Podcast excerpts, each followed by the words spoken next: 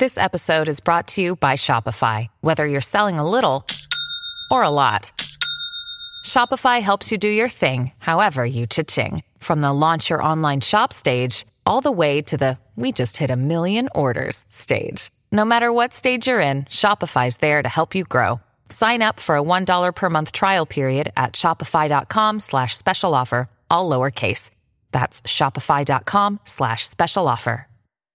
Judy was boring. Hello. Then Judy discovered ChumbaCasino.com. It's my little escape. Now Judy's the life of the party. Oh, baby, Mama's bringing home the bacon. Whoa, take it easy, Judy. The Chumba life is for everybody. So go to ChumbaCasino.com and play over 100 casino style games. Join today and play for free for your chance to redeem some serious prizes. chumba ChumbaCasino.com. No purchase necessary. Void where prohibited by law. 18 plus terms and conditions apply. See website for details. It's time for today's Lucky Land horoscope with Victoria Cash. Life's gotten mundane, so shake up the daily routine and be adventurous with a trip to Lucky Land. You know what they say. Your chance to win starts with a spin. So go to LuckyLandSlots.com to play over 100 social casino-style games for free for your chance to redeem some serious prizes. Get lucky today at LuckyLandSlots.com. Available to players in the U.S., excluding Washington and Michigan. No purchase necessary. VGW Group. Void where prohibited by law. 18 plus. Terms and conditions apply. It's easy to get lost in the latest true crime podcast or your favorite binge-worthy show. But what about your own story? That's the most important story of all, and therapy helps you write it. BetterHelp Therapy is 100% online and designed to be convenient and flexible enough to squeeze in between the next episode on your list. Get started today at betterhelp.com slash pause for 10% off your first month. Jonathan Pearce, Eric Cantona has jumped in and scissor kung fu kick a fan. Terry Alderton, Do you like shoes, madam? and friends. JP The mad side of genius. and T, Good to meet you, love. the football friendly. Welcome to JP&T, the football friendly. Thanks ever so much for joining us again as we build up towards Qatar 2022. Looking back at all the World Cups I've commentated on with various friends, we've got a special guest coming up for you. Terry, we're just over a week away now, aren't we? How excited are you? Very excited. Uh, I wish it was in a different country, but we keep mentioning this, so I'm going to shut up about that. And uh, we should we should know the uh, we should know the team soon, shouldn't we? Like even today, in like a few minutes, maybe. Yeah, it'll come up while we're, while we're recording this. Hopefully, we'll be able to reflect on that. I'll still say what I've been saying since 2010 when I was live on the BBC doing the draw for the venues. It shouldn't have gone to Qatar. Uh, there are several hundred million reasons why it went to Qatar, and it shouldn't have gone there. And uh, while I'm honoured to be asked to do another World Cup, it'd be my 11th, and um, I will love the football when I'm over there. Uh, I don't think in any way I'm going to go. Looking forward to enjoy the country because I'm not. I don't think it should be there. It's a horrible country. You've never been? No, Oh, it's insipid. It's just like grey. It's just grey and sun and flies. That's it. I've been there several times doing gigs. It's really, it's just horrible. But Yeah. you'll find out. I just think the the, the laws and the um, restrictions are horrible. Oh yeah, Anyway, well that's a whole different ball game. But yeah, listen. Let's welcome our guest today, and we're going to be talking about 2006, the World Cup in Germany. Paul Robinson, thank you ever so much for joining us. How are you, Oh, Robert? Yeah, no, we're very well. Thank you very much. Thank you for having me. Well, it's thanks for being on. It's a great pleasure. It's a great pleasure. Um, the England squad's going to be announced, I think, while we're doing it. But uh, the goalkeepers are fairly set in stone. Are you happy with the goalkeepers? Yeah, I think in all honesty, it's the strongest bunch of English goalkeepers we've had for a long, a long time. Um, I think Jordan Pickford's undoubtedly the number one. Nick Nick Pope's form has been excellent since he's moved from Burnley to Newcastle. And knowing him and working with him at Burnley, knowing his temperament, um, he will be the number two goalkeeper. We've seen Gareth give him his opportunity uh, in the recent Nations League games, and the, the temperament, and the character that he's got, and the ability to come off the bench, he'd just take it in his stride if he was needed to. You know, for whatever reason, if Jordan Pickford had to come off in a quarter final, semi final, or whatever, the the type of temperament that Nick's got, he'd take it in his stride. And Aaron Ramsdale's been excellent this year. Um, I think a lot of people questioned the amount of money that Arsenal paid for him, myself included at the time, and he's proved a lot of people wrong. I think he's been outstanding, and I think for to have three goalkeepers at that level, the only criticism you can make of the of the the, um, the the goalkeeper there, if you like, is that Jordan has got the number of caps that he's got, and the other two are, are in single figures still. You know the the experience they've got, but quality wise, I think they've got the best three goalkeepers they've had for a number of years. Yeah, What and was probably probably only Brazil can uh, have that same trouble. I would say at the moment as well. Yeah, it's, the, the, it really is a strong, strong goalkeeping uh, yard at the moment. Mm. Um, yeah, well, so the, the, if you look at the French one, in, in terms of they've got Lloris, who's got bags and bags and bags of experience, and even Mandanda, who's been around at loads and loads of tournaments. He's hardly ever played an international, so they're a little bit lopsided. When you went to Germany in 2006, you were the undisputed number one, weren't you? Yeah, they had a decent record going into that tournament. And what was the mood like going over there uh, uh, for the World Cup in Germany? It was one of expectation. You know, you're looking back, we were the so-called golden generation, weren't Yeah. we? We look at the Yeah. team, we look at the players um, that we had, and you know, it's it's difficult when you're in that situation as a player. You, you do all the media, you do all the, the lead up to tournaments. You're asked questions in the media. You know, what do you, what's your aims? What do you think you can do? What can you achieve with this team? You're not going to sit there and go, well, well, I hope we can get a semi-final or a quarter-final. It'll be all right. That'd be good. You go, yeah, we look at the quality. We've got we've got an opportunity to win this tournament. We want to win the tournament, and then with that expectation grows. And I think we've always had that in this country until Gareth Southgate managed it really well when he first came in. I think he, put a level of expectation and reality into people's thinking. Um, and he's been he's had the opportunity now to take them to the semi final of the World Cup, the final of the Euros. But now I think the expectation level's risen again.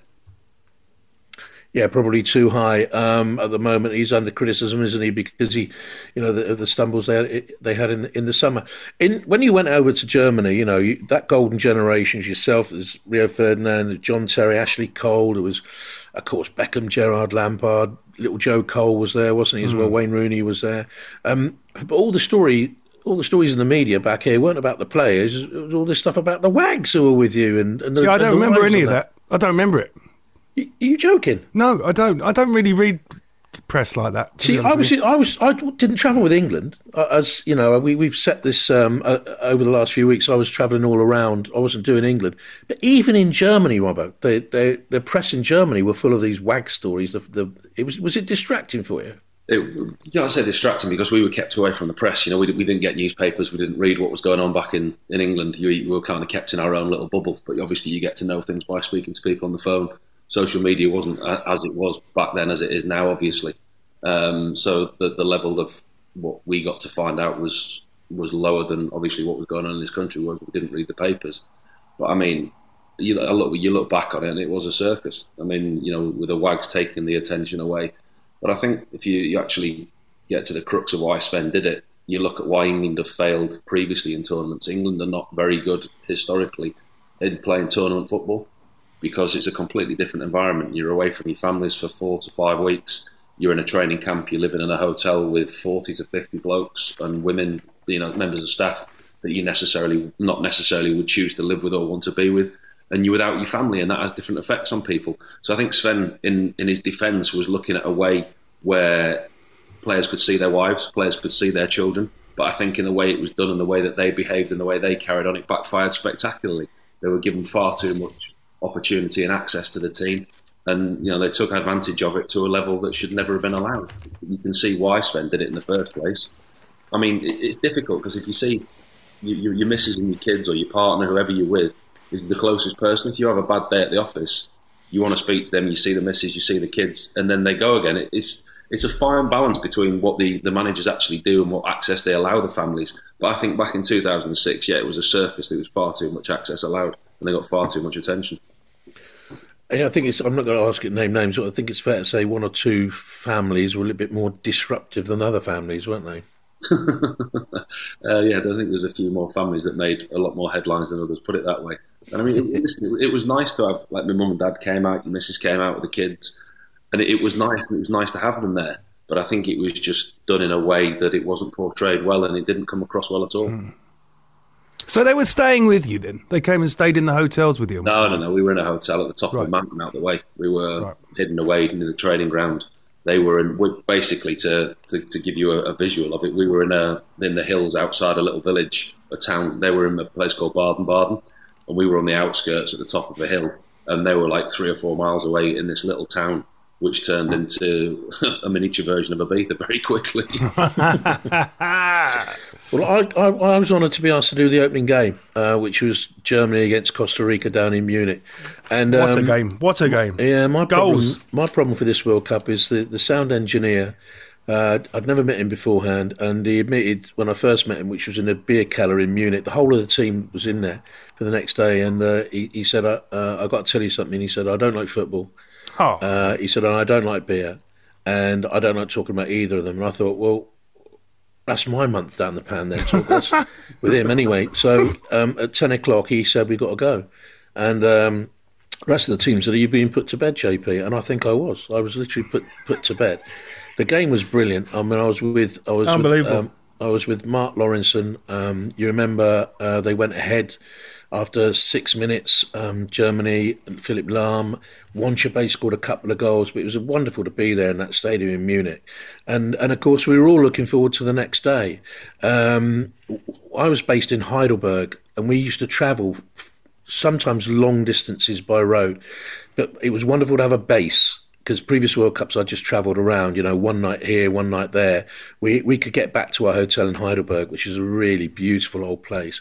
So we travelled back from Munich, and and uh, all all eyes then were on Frankfurt for the next day, which was your opening day against Paraguay, Robbo, and um, you were behind um, Gary Neville and Rio Ferdinand, John Terry, Ashley Cole, and then the midfield was David Beckham. Gerrard and Lampard and Joe Cole, and up front was um, Peter Crouch and Wayne Ro- Wayne Rooney, I believe. So, what what were your thoughts going into that game against Paraguay? No, I think it was Michael Owen, wasn't it? Because Rooney was struggling coming into the tournament. So I think Oh, it was Owen. I beg your pardon. It was Owen. Owen, Yeah. Crouch, Owen and Crouch at the start of the first. Yeah. game. Rooney was on the bench and didn't come off the bench.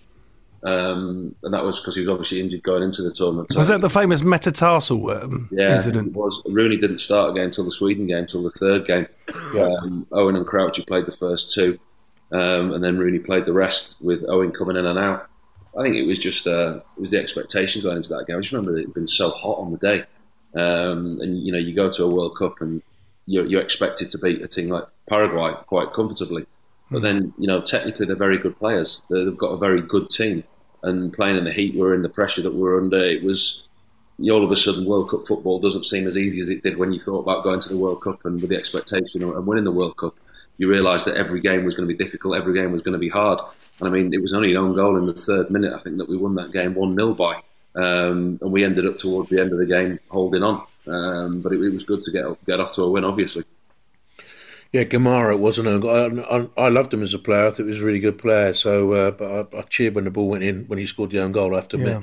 And um, Argentina started well that day. They beat Ivory Coast, um, and then the next day went to Nuremberg. Myself from Nuremberg. Um, I was doing Mexico against Iran. I was the first commentator into Nuremberg, which has a history, of course, from the war trials.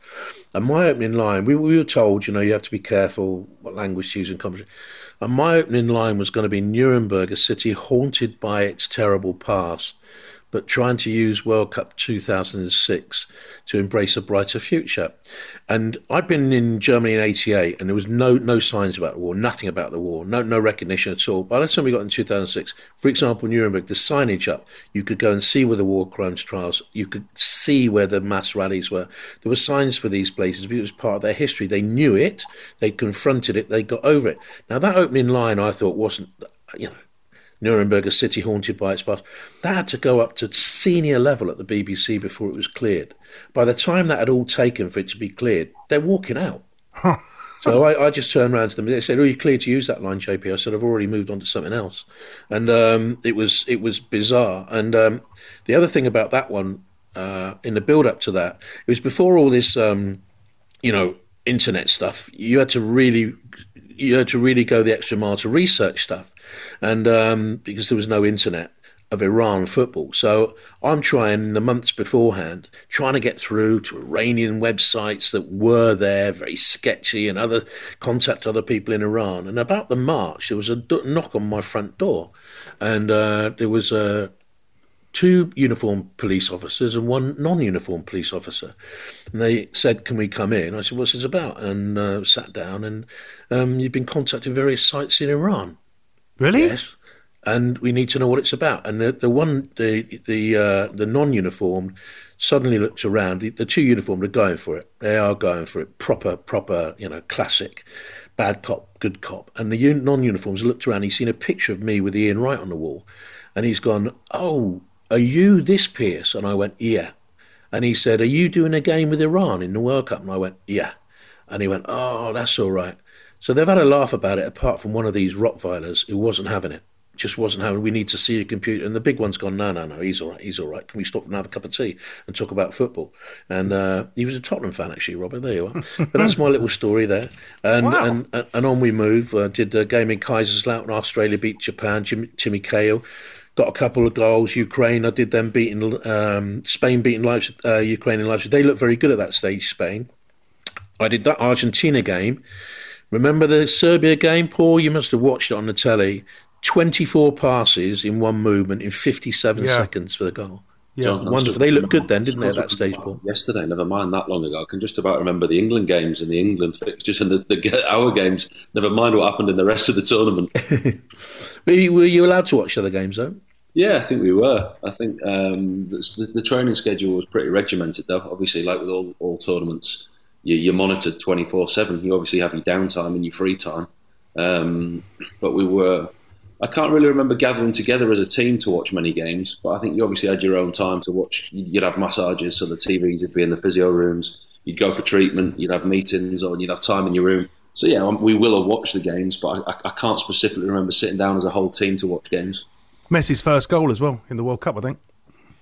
Yeah, it was it was it was a goal. World Cup for um, some good goal scoring facts. Uh, the original Ronaldo, he he broke the record for the number of goals scored um, in World Cup finals in that in that tournament, and goal scorers were emerging. Um, had anyone taken your what had taken your eye, Terry, about that World Cup at this stage in the opening? The goals, the goals were incredible, and it, and and being a uh, not quite at your standard, Paul, but being a goalkeeper, especially in the German game, the first goal of the tournament, I thought that ball moves, man. And when they say the ball moves, you know, if you're not a goalkeeper and you haven't played at a certain level, when these great players can hit a ball, it doesn't it doesn't move as in a a sort of a swerve. It hydroplanes at you. Am I right to say that, Paul? When people don't quite realise how that ball goes up and down, and you go, whoa, whoa. so the goalkeepers of your generation and now, I don't think people realise how good you guys really are. Because Well, that, that World Cup was famous for Adidas changing the ball. They made it like a, a one-panel ball. It was like one of them penny floaters that you used to get from the Correct. garage. You know, one of them little air float. It was horrible, and the outside of it was greasy. So as soon as it rained, it was slippery. So a new pair of gloves on that ball were useless. And it was they were trying to obviously the, you develop the game for goals. Football's about goals. You know, goalkeepers are the villains trying to stop the goals. So manufacturers and you know kit manufacturers, manufacturers of, of footballs, they want more goals. They want to make the game more exciting. And we had to train with those balls for a couple of weeks leading up to that tournament. And they were, I can honestly say, were the, they were the, the biggest change that you've ever had to deal with. I want to say, I want to say the worst, but you at the time you think it's the worst thing because you've never dealt with it before. Mhm. It's something. It's a different material. It flies differently. It's a lot lighter. I mean, you remember that first game against Paraguay? I kicked when I hit the screen. Do you not remember in, in the stadium? Yeah, but you know what's really? I'll tell you something about that very quickly, if I may. I used to live next door, and he's still a dear friend of mine. He's uh, Terry, and I said to him, Paul, I said, uh, "Did you see uh, Robbo kick the ball into the jumbotron?" And he went, "Terry, don't you? He meant to do that." He goes, "I know, Robbo." He goes, "He meant to do that." So, did you mean to do it? Was there a bet there? No, do you know what? If I'm not that clever, we, we, you're not allowed to bet on football anyway. Oh, no, of course you're Imagine if I'd have- if I'd have- But a bet between your mates. I mean, not of course. into the bookmakers and saying, oh, "Yeah, I'll have, I'll have a couple of grand on me." kicking that screen. You're not- They're going to look at you and go, "No, absolutely not." But the funny thing was, the night before in training, you always train at the stadiums, and after training, you know, the, the, the lads do a few free kicks, and you do a bit of what your own training. After training the night before, we gathered under that screen and see who could hit the ball, oh. who who Oh. the screen with the ball from underneath the screen, and you can do it from directly underneath it. It was quite easy. But as soon as you got further back, the distance that I kicked it, I Yeah. don't know, just adrenaline or you know your adrenaline was pumping during the game. I hit it from miles away, and believe me, honestly, I didn't mean to do it. We were No, it's 1-0 incredible. It was we were incredible. 1-0 just trying to see the game out. It was a case of trying to kick it as high and far as I could. It was incredible. The other the other major difference early on was uh, apart from the ball, had you noticed the crackdown by the referees um, on reckless tackling and diving in particular? And um, it had a record that World Cup, Paul, 345 yellows and 28 Mm. red cards. I think that was noticeable in the early games, wasn't it? Yeah, I think so. It was a big change. Um, we seem to seem to get changes well for every tournament, don't you? There's there's one thing that the referees are focusing on rather than rather than just consistency. They seem to focus on something else. Well, I was, I was focused on Italy against USA in, in Kaiserslautern that opening that opening week. It was a one-one draw. Didn't think anything of Italy really. Uh, they led it. Gilardino got the goal, but they weren't impressive. I was more impressed a couple of days later. Spain beating Tunisia three-one, and and and then we we're, we're moving on now towards um, the England second game, um, which was um, against who? Against Trinidad, was it? Yeah, Trinidad. Two late goals. Yeah, against Trinidad, and the, the change there was um, Jamie Carragher was brought in for Gary Neville. I don't know why. Can, what was that all about? got injured in the first game, didn't he? Neville got injured in the first game um, and didn't play again until Portugal. So Jamie came in right back against Trinidad, Sweden, and then against Ecuador he changed it and played Owen Hargreaves there at right back. Oh, he was a star, wasn't he? Yeah, Oh, Owen was a player that Sven really liked, and I think with the system with Gerrard and Lampard, he found it difficult to get Owen in. But in the Sweden game, he changed it. He took out Steven Gerrard. He started Owen Hargreaves and, and played him with Lampard. Um, but Owen was a player that Sven Sven really liked, and he wanted to get him in the team.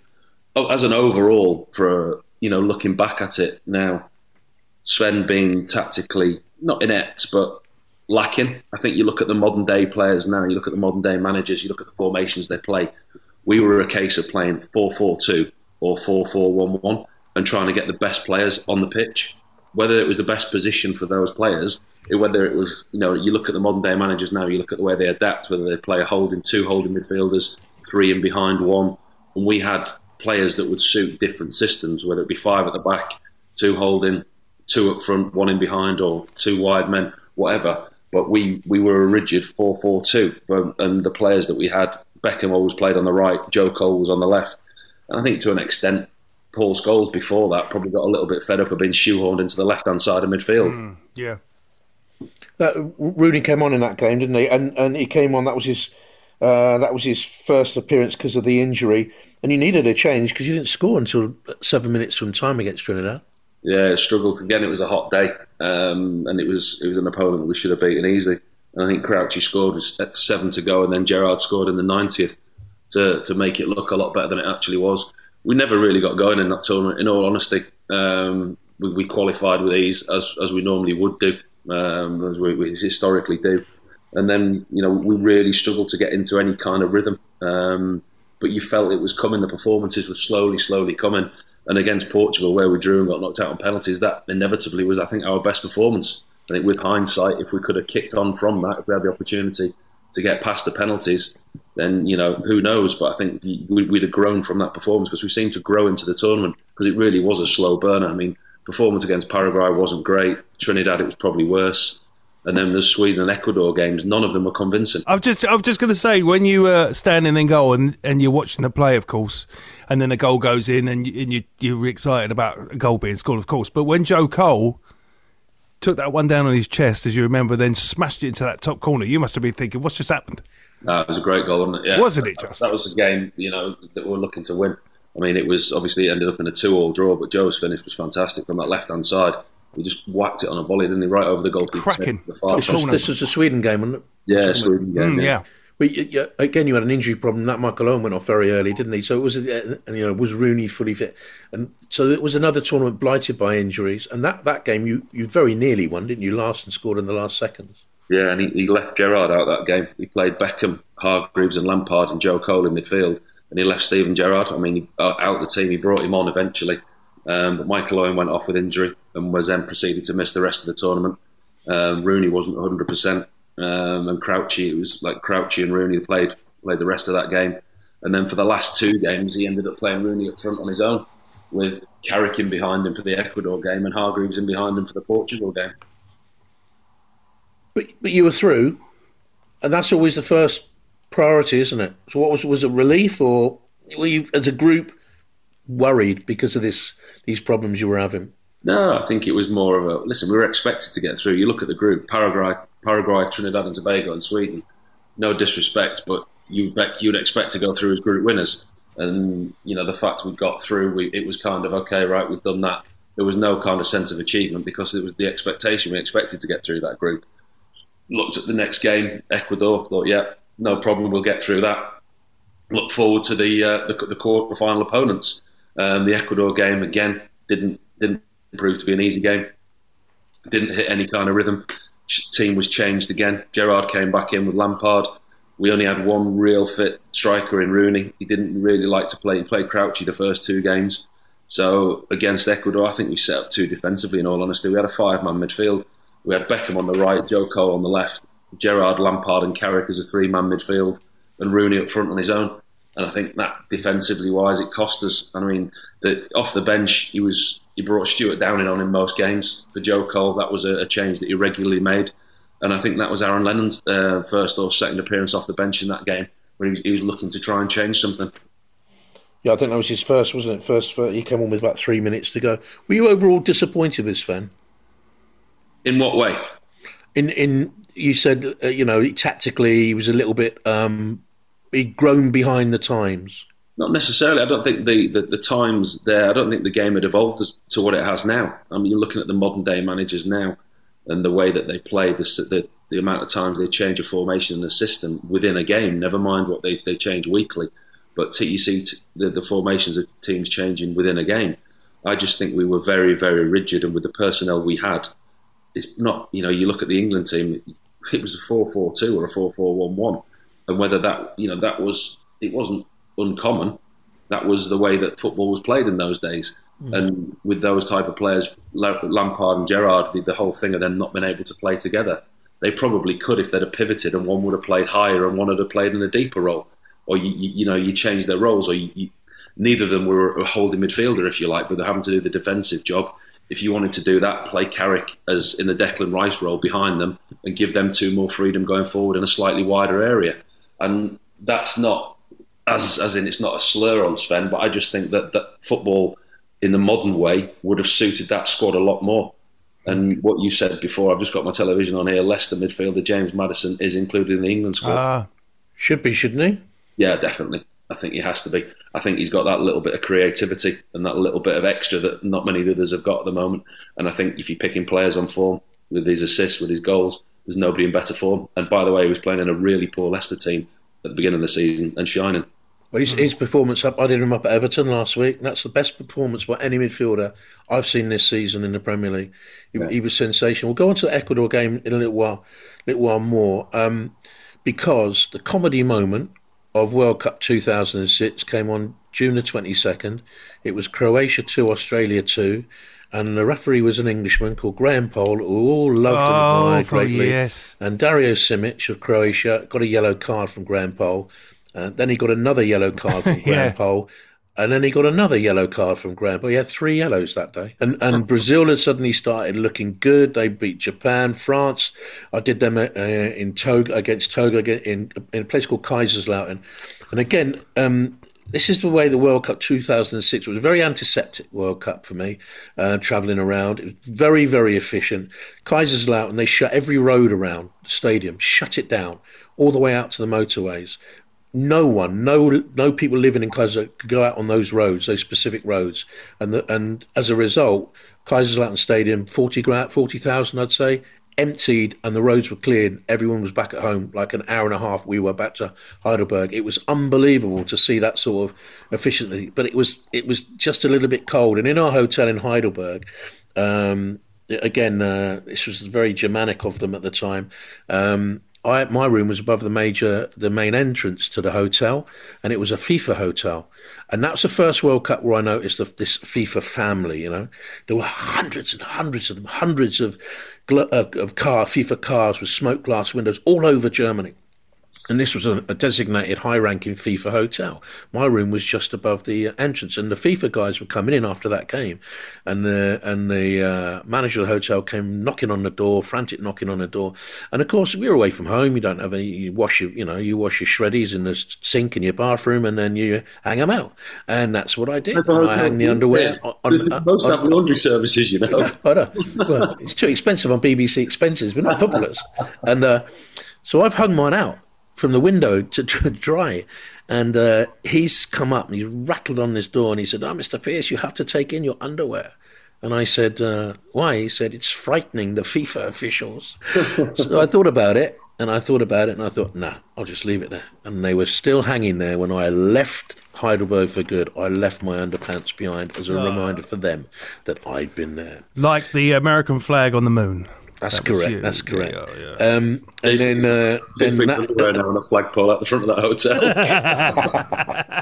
so Ecuador, Ecuador were done and dusted. I did Portugal Netherlands that day, um, which was that 16 yellow card, four red cards game. It was brutal. So you've beaten Ecuador, and on you go, Paul. Any any more news on that squad, by the way, coming in? Uh, yeah, it's full. The full squad list is going around now. Uh, midfielders: Bellingham, Gallagher, Mount, Phillips, Rice, Henderson. Conor Gallagher's in. Rashford, Rashford's in. Foden, Grealish, Kane, Maddison, Saka, Sterling, and Wilson.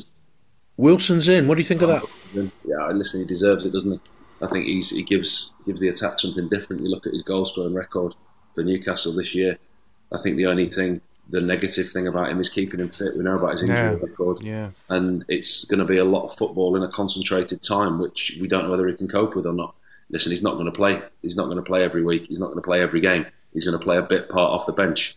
If that has an effect on him with his injuries, we, you know, he has to be ready to come off the bench because he can't come off the bench and break down. You know, the amount of training is going to be very concentrated. It's going to be a level of training that he's probably not had before. He's been outstanding this season, but that's the only negative that you could think with putting Yeah. him in the squad is his injury in, in such a tight time. Hmm. Do you say no Toney in that squad? No, no, Toney. Hmm. You surprised about that, Terry? No, no Toney. You'd have seen a lot of him playing because you watch a lot of non, uh, lower league football. No, I still watch Match of the Days and keep abreast of it. I watch uh, all the stuff on the, on that big channel. Um, I think Ivan Toney's a phenomenal player. I don't know. Uh, I mean, to say is he is he got um, any uh, you know World Cup experience or national experiences? Some of them aren't going to have that anyway, are they? So that's a bit of a stupid thing to even think myself, I suppose. But um, I, I I like Ivan Toney. Um, but does he fit in that team as well? That's the that, the other thing. Does he fit with those players? What, what I mentioned about uh, at lower league level because he was at Peterborough. He, he he was scoring so freely. He was and- fantastic there. Yeah, and he's he's developed that skill. So, and people might have seen him, Robbo, as a different sort, a different sort maybe to have to come off the bench. What do you I'd have, think? take, I'd have taken him, Jonathan. I like him. And there's been a lot of talk about his penalties, the ability with his penalties. I think the, with a 26 man squad, with a 23 man squad, okay, you can understand. But I think he's he's taking cover in other areas. I mean, we know the, the fullbacks uh, are a problem for him, right back especially. He's taking players that aren't fully fit. Kalvin Phillips just coming back. Kyle Walker not played yet. Um, he's, he's looking at other areas of the squad where he probably needs more cover. I think there was room for both him and Wilson in the squad. I really do. Especially when you see what Antonio Conte said today about Harry Kane and his fatigue. Yeah, and oh, he's not the only one taking uh, injured players out there. There were players who've had injury. France have got several who are in their squad. They've only picked 25, by the way, even though he's got players um, who are, uh, are injury risks in that squad. Let's move back to 2006 and move you on, Paul, to Gelsenkirchen and the game against uh, against uh, Portugal. I'd done my quarter final, which was my last game in that World Cup. It was Italy beating Ukraine 3 0. They looked really good. Luca Toni got a couple of goals. This was the, this was the Italy that everyone now thought, well, hang on a minute, they could go on and do something. And uh, um, but it was again, it was antiseptic that that win because Ukraine didn't really turn up on the day. And then on we go. We were watching from afar as you took on um, Portugal in Gelsenkirchen, and uh, what a day that turned out to be. Yeah, funny enough, like you, Jonathan, that was my last quarter final of that World Cup as well. yeah. Um, I, you know? I think that was our best performance, and I think we, when Wayne got his red card, um, he kind of brought the team together. There was a, a "we shall not be defeated" type mentality came across the team, and there was a robustness. The manager changed it, brought Jamie Carragher on. Owen Hargreaves played a little bit deeper, and I think defensively we were very, very good against Portugal from to the end of that game. Um, hindsight's a great thing to say, and it's a great thing to have. But I think the the way that that game probably brought us together, and the, the performance that we put in as a team, if we had got through those penalties, I think we could have potentially gone on and done, done a lot better. But like I say, your auntie and all your auntie and your uncle and all the rest of it. But I mean, it's it was an opportunity for us to to, to get to a semi final, um, and I think in all honesty, that was our best performance of the tournament. But you had the flashpoint with the with the famous winker, Ronaldo. Yeah, that was it. And with, with Rooney's red card, a little bit of naivety at the time, probably from him. Mm. Ronaldo, very clever gamesmanship. Um, but it, as I say, it put us with our backs backs to the wall defensively. I thought we were excellent that game, um, and I think you know going through the whole of extra time, uh, and, and taking it to penalties, you almost think that you've you've done it when you get to that point. You think, you know, we've you don't deserve to get through, but we've got it this far. Um, you know, maybe today is our day. And going into the penalties, I was so confident because of the you know the information that you have.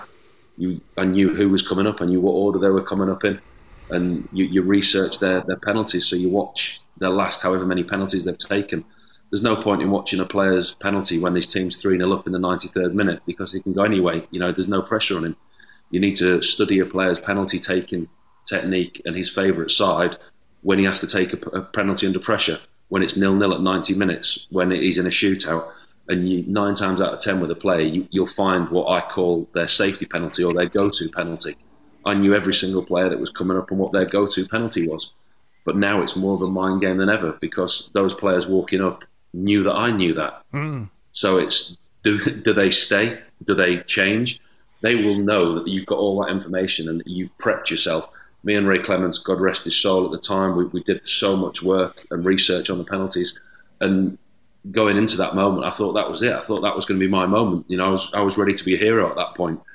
But Ronaldo's favourite penalty, he's you know the go to just just one example, the penalty that won it from the Ronaldo penalty. His go-to penalty is to whip it across the keeper, high to my right. So you're thinking, what's he going to do? And you go with your research, you go with your work, and you you, you, you don't go with your gut instinct.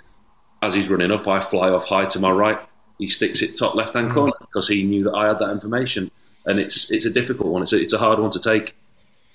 You know when you uh, sorry, Jonathan. You know it's just for just for me really. You know when you uh, always have the two keepers go off and then you have a little chat with the other keeper, and of course there's a bit of goalkeepers union there. But it, it- do you, do you say you can't say good luck to each other, can you? No, there's no goalkeepers union there whatsoever. Right. Conversation to a minimum and hope he misses everything.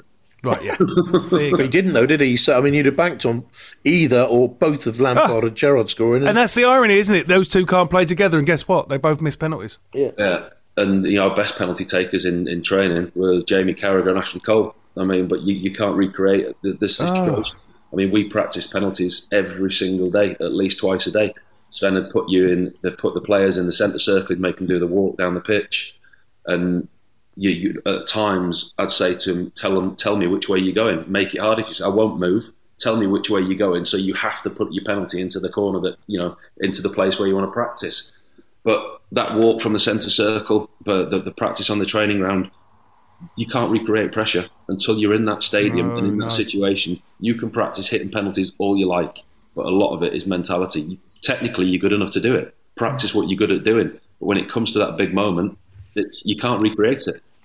That, that's that's one of the arguments that people who say that at the end of a domestic cup, so FA Cup, League Cup, whatever, you instead of going to extra time, it should automatically, always automatically be, be, be penalties, so that players get more experience on those big occasions in the big stadium. Would you go along with that? I do as well. I think extra time football is, is poor as well. I think the standard of football you get in extra time is nowhere near. You're looking at players who have played however many games in a short space of time in a tournament. And I can't remember specifically one extra time where I've gone, "Wow, that was a great extra half an hour. I'm glad we had that." Hmm. Yeah, oh, it'd be interesting that if you just went straight to penalties because that last five minutes will become like the last round, then, wouldn't it? You know, Yeah. you've, got, you've really all got to go for it now. Well, Jim, Jimmy Carragher did score from the spot, didn't he? I mean, it was he, he he got it into the back of the net, and then and then it had to be retaken. Correct. Yeah, yeah. I mean, what were you thinking then? Was were you thinking this this, this isn't going to be our day? Yeah, at that point you are. I mean, it's, it's difficult to take, especially when something like that happens. It's it, yeah, the penalties from as soon as we started it, it didn't feel right. I don't think the referee uh, Elizondo wasn't great that day either. That's that's a different story. And then of course Ronaldo pops in the winner, as you say, it changed his penalty technique. Sixteen years later, he's going to be at another World Cup. What a yeah, it's phenomenon! crazy, crazy. That is unbelievable. I mean, that's that shows you, but the, how much the game's changed. Like now, it's more of a 24 seven lifestyle for the players. If you want to stay at the top of the game, you can't have a day off. You can't, you know, go for a beer in midweek and you know think, oh, I'll, I'll relax in training on Wednesday. Now the players are more focused, and it, they that what they eat, what they drink. It's it's a 24 seven lifestyle. It affects them on a daily basis at home, as well as the four to five hours that they're spending at a training ground. And for somebody of his ilk and his ability to stay at that level for such a long time, You, I mean, listen, there's there's good players, there's good Premier League players, but you look at how many players have stayed at the top of the Premier League all their career. There's not that many. You look at the players that stayed at the top of the Champions League, who've captained the country, who's scored the goals that he's done. It's a different level when you actually Mm. break down what he's achieved. That's uh, that's the final for me. Uh, It's got to be. It's got to be the. it's got to be the uh, the coming together, isn't it? Argentina Portugal final, for just for the Messi uh, versus Ronaldo. This time round. This time round, you mean? Yeah. I don't think Portugal are good enough though. This time they've- round, they've yes. got they've got a lot of good quality, but I just I don't think No. they've got that togetherness and the ability to get to a final. It's crazy the the teams though this year. You look at the Dutch, you look at the Belgians, you look at um, you look at Argentina, you look at Brazil. It's going to be a tough World Cup. This, I mean, Well, there are some, the strength and depth of Brazil is, is quite frightening. and like Paul was saying, you know that quality of players nowadays, even this next four years on, is even more scientifically. You know, with the football and sorry, the food and the drinking and the, you back, know, back in two, I wanted them to win it back in 2006. I, I I know about Ronaldo, and I know I know that you know he got Rooney sent off. But was there a school of thought you wanted them to win it as well because they'd beaten you? Then wanted them to go on, or are you thinking no, look, because of what happened and the way they did us, we want them to go out straight away. In the next round, they played France in the semi, didn't they? I didn't watch it, Jonathan. Once once we left, they they I lost. I, it was it was too sour. It was too raw. I'm not the best loser at times, and you know you hate losing, especially the way that we lost. And I think it was it was worse for me after that game as well because we get you get done for random drugs test after a game. So it's either three or five of you get pulled for a drugs test. So people say, "Oh, what, what was the dressing room like after the game? What did Sven say after the game?" I've got no idea because I was met by a UEFA official straight after the penalties had finished, and I was put into a room, and I wasn't allowed to leave that room until I'd peed into a test tube. And obviously, after playing 90 minutes of football, half an hour's extra time, and penalties, I was so dehydrated it was untrue. I think I didn't leave that room for like an hour and a half, two hours till after the game. I, I couldn't, I couldn't go for a week. I went back into the dressing room. I think the kit man was the only one left there, and my tracksuit was left in the corner. And from that time on, it was just know, all the lads were back at the hotel, and I just wanted to get out of there and get away. You know, when when you when you've lost in, in those circumstances, the last thing you want to do is stick around and cheer on the team that's beaten you. So we went back to the hotel, stayed there that night, and left early the next morning. And then I think from that time, just got away with the family as quick as I could, and didn't pay much attention to the rest of that World Cup. In all honesty. It was a World Cup that sort of faded when Germany got beaten in, in the semi as well by Italy, who, who now were really, I think, a lot of people's favourites. Germany, I think, deservedly got third. They beat Portugal. That was a, there was a lively game, and there was interest in that. There was, of course, it was a World Cup for English players from England. From uh, it was a World Cup for players from the Premier League.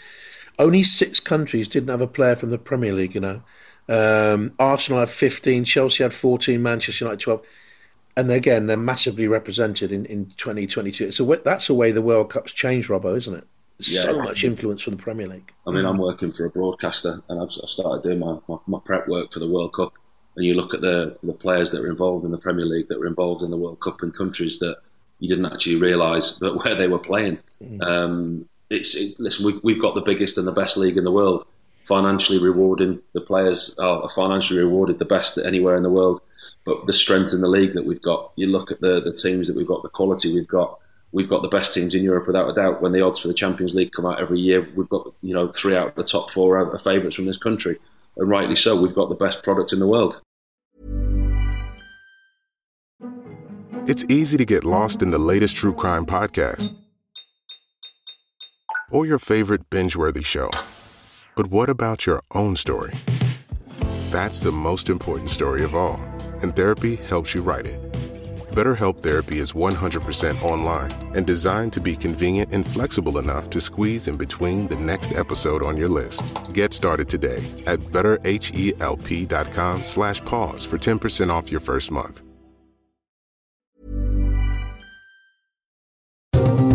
Well, the world was owned by Italy that year, back in 2006, and a lot of people, a lot of the, the you know, going back to Terry Butcher in 1990, would have spoken to us on JP&T, the Football Friendly, about the World Cups that we've travelled through.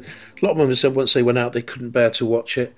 Um, I came back and watched as, a, as just as a normal fan watching that game, Italy against France, Terry, which you would have done, and the great Oh well, Zin- we, we, I know what you're going to bring up now. the great Zinedine scored from the penalty after seven minutes, and then and then craziness. Materazzi's levelled, and then then there was the incident towards the end. What a way to go out, I think. But that's probably my mad comedy mind, you know. But I just think, what a way to go out. with the headbutt. Yeah. The greatest player, bang, take that. What do we know what he said in the end? So I mean, I know what the the uh, the rumours were, but something to do with his sister and, and not being very nice about his sister. But No, don't know. Do you know Robbo? No, nothing, not not a clue. But it's. I think it might have been uh, whatever it was. It touched the nerve, didn't it? well, the the rumor was he called his sister a whore. Well, so there you go. You can understand why he reacted then, can't you? well, I- I would react pretty much like that as well. Well, he was the player of the tournament. He was rightly given the player of the tournament, even though he was red card and people going, "Ooh, should FIFA ooh, player sent off? Should he? Should he have won the player of the tournament?" What a player he was! Mate, he's the greatest. I, I love Zidane. I loved him. He's built like a cruiserweight, and then Yes. he, flo- he just floated, didn't he? Yeah. He, He ingenious to, to watch him live as well. Don't Paul obviously has played against him, but you know, you'd watch him go over to the other side of the pitch when the ball was over here, and then all of a sudden the play would go over. It's like he had a sixth sense of knowing where to go. That's what I loved about him so much. Well, he he was in, he wasn't a flamboyant character, but he was a massive character on, on, on the pitch for club and country. And uh, Paul, when you were saying there, you know that the draconian way of life for footballers nowadays, what they have to put up with, and this and that, and the regime they have to live under, I just wonder whether or not it squeezed some of the characters out. And that's why I'm delighted in a way that um, Maddison's in that squad because I think he's a character that goes into Qatar 2022, and I, I mourn the loss of characters. Do you? Am I being unfair there? No, I don't think you are. I mean, you look at uh, the type of player that Paul Gascoigne was, the natural ability, and I think uh, at times the, the risk of going too deep into the into your question. I think we coach national talent, as not natural talent, out of young footballers. I think academies are excellent breeding grounds for players, but I think at times coaches risk run the risk of producing the same player, the stereotypical Mm. academy footballer, rather than the actual kid off the street who's got a raw degree of talent, who excites people, who takes people on, who runs at defenders, rather than doing the right thing that the academy coach has told him. That at times we're, we're, we're guilty in this country of producing academy robots rather than allowing a kid to have natural talent and flair. I think it's fair fair point that. So you're going over. You're working. Who are you working over there for? I'm going to Malaysia. I'm for Astro Sports. Uh huh. And uh, what do you think? We're, how do you think we're going to get on, Paul? Uh, listen, it's it's a big ask. I think you know you look at the if it, if we were a racehorse, you'd back us to win. Previous tournament, we came you know, third in the semi final. Tournament before that, win the final second. So if it's a racehorse, it's a banker surely. Um, but it's I don't think it's going to be that way. You, you talked about the teams. France, we know, are in disarray at the moment, but I think they're so strong. You look Yeah. at their squad, you look at the quality they've got. France are so strong. Belgium are so strong. In all honesty, when, when you look at the Euros, we haven't really played anyone. You know, you, yes, we played. You know, we got to the final. It was difficult, but we didn't play France. Didn't play Belgium. The Spanish team are different. You know, I think they're an excellent opportunity to, to, to go far in this in this tournament. And you look at the teams in Europe that I'm talking about there, but then you also throw in the likes of Brazil, Argentina, Uruguay. There's there's a lot of talent going to this World Cup, um, and I think it'll be a big ask for England. How do you judge success? If England get to the quarter final and lose the eventual winners, that could you know you, you look back on that and is that success? You know, if they, if they play France in the quarterfinals and lose narrowly to France, who then go on and win the tournament. Um, quarterfinals, semi-finals is a realistic option for England, an opportunity for to England, I think, and I think they have to get out of the group. But listen, that's not going to be easy. You look at the players that Wales have got. England, Wales again, it's going to be a tough game. Um, Iran, obviously, that game should take care of itself. But the USA, they've got Tyler Adams at Leeds, Brenden Aaronson at Leeds. They're, they're, not going to be an easy outfit. England have got to get out the group first, and then it looks like they'll play. I think it was is it the Netherlands or Senegal? I think it was um, maybe or in, because in the, they're in the Qataris group, and they've got to get the luck of the draw. Um, beating around the bush, do I think they've got a, a realistic chance of winning it? No, I don't. Do I think they can beat anybody on their day? Yes, I do. If they get out the group and get a look of the draw, England are capable of beating any team on the day. For me, Brazil Brazil will win this. I think it's it's it's the time of the South Americans again. I look how strong Argentina are, I look how strong Brazil are, and I struggle to look past either of those two teams. If I was pushed, I'd go Brazil. I tell you what, Ivory Coast is strong as well for an African team. There's there's a few. There's five African teams in there. Yeah, and Nigeria will be strong. they're They all always are strong. physically strong. Senegal as well, and it's the Yes. unpredictability of the African Yeah. team as well. Senegal, I think the, it all, all depends on the fitness of Mane, whether he goes or not. But Mm. um, yeah, well, we're coming to the end of the podcast, and thanks ever so much for joining. Just one last word: you're happy with that England squad? Is there any admissions that you, you think should have been in there? I don't think so. No, I think he's he's picked well. He's picked sensibly. Ivan Toney's probably the only one. For me, Ben White's the, the one that I wanted to see in there from Arsenal. I watched him closely at Leeds, and I think his versatility is huge when you go into a tournament. You know, you look at a player who's in one position was struggling in the right back area. Ben White's played right back all season for Arsenal, but he's also capable of playing anywhere across a back four, a back three, or holding midfield. So for me, it was important that he was included. You still a Leeds man at heart? Yeah, pretty much. Listen, they, they give me an opportunity. If it wasn't for them, I wouldn't have had a career. I spent my, my years in the academy there and living up here now. I live in Harrogate, which is close to the club. So there, I go to a lot of the games. I've got a lot of good friends at the club. And, you know, it's, I think I speak for a lot of people, not just Leeds fans. But the Premier League's a lot better place with Leeds United in it. Is there a pub called the Red Lion in Harrogate? I don't frequent pubs, Jonathan. um, I don't. Yeah, there is. There's, there's quite a few. Um, I, I can't put my finger on the Red Lion. Um, is that one of your your haunts? was Well, it? it was either Harrogate, it's somewhere up there anyway, somewhere up north, but it might not have been Harrogate because I was fairly, fairly. Uh, I'd had, I'd had one or nine, and uh, so it might have been anywhere. But I had a lovely night in there anyway. That's I don't, I don't think anyone in anyone in the country, everyone must live within ten miles radius of a Red Lion. Well, listen, thanks ever so much for joining us. Yeah, thanks, Um, Paul. All the way through uh, this um, series of build ups to the Qatar, talking about the World Cups that I've done and with people that are the stars of them, I've always said, oh, that's your World Cup, or this, you know, um, it was. Um, it was Terry Butcher's World Cup. He was captain of England when Robbo went home, and so on and so on. But it was a golden generation that didn't materialise for England. But Paul Robinson, four clean sheets in five games Yeah. in Germany 2006. Paul Robinson, we think this was your World Cup. Yeah. Oh, that's very kind of you. Thank you very much. It's uh, it's hard to take when you look at it like that. Four clean sheets out of five, and we, we, we didn't get past the quarterfinals. It's tough, isn't it? Yeah. Yeah, it really is. Well, you, you get our you get our award. You don't get anything for it, Robbo. No, no, nothing. Just our thanks for coming on. Thank Just you very out the much. Red Lion next time I see you. Ah, yeah. Wherever it is. Thanks very much for joining us, mate. No worries. Thanks for having me. What a great podcast that was today with Paul Robinson. Very lucky to have him on. Uh, like us, please. It helps. Uh, and tell your friends. And you can get us anywhere, on any place you can get a podcast. Also, you can get us on Twitter at JP and T Football. And you can direct message us and uh, we can talk about things that you'd like to talk about. And do you know what I think we should do before actually Qatar kicks off? I think Go on. you and I should just have a natter about what's going to happen in the World Cup. Well, we'll do that. We'll have a natter, me and you chat, and then and then we'll pack your bag and send you on your way. And then it's going to be brilliant because you're going to be out there, and we're going to be on every day doing it. So we can talk about what's happening. Thanks again to Paul Daniels. He's the uh, he's a producer, not a magician. It's magic. A podcast from producer paul.co.uk. Sports Social Podcast Network.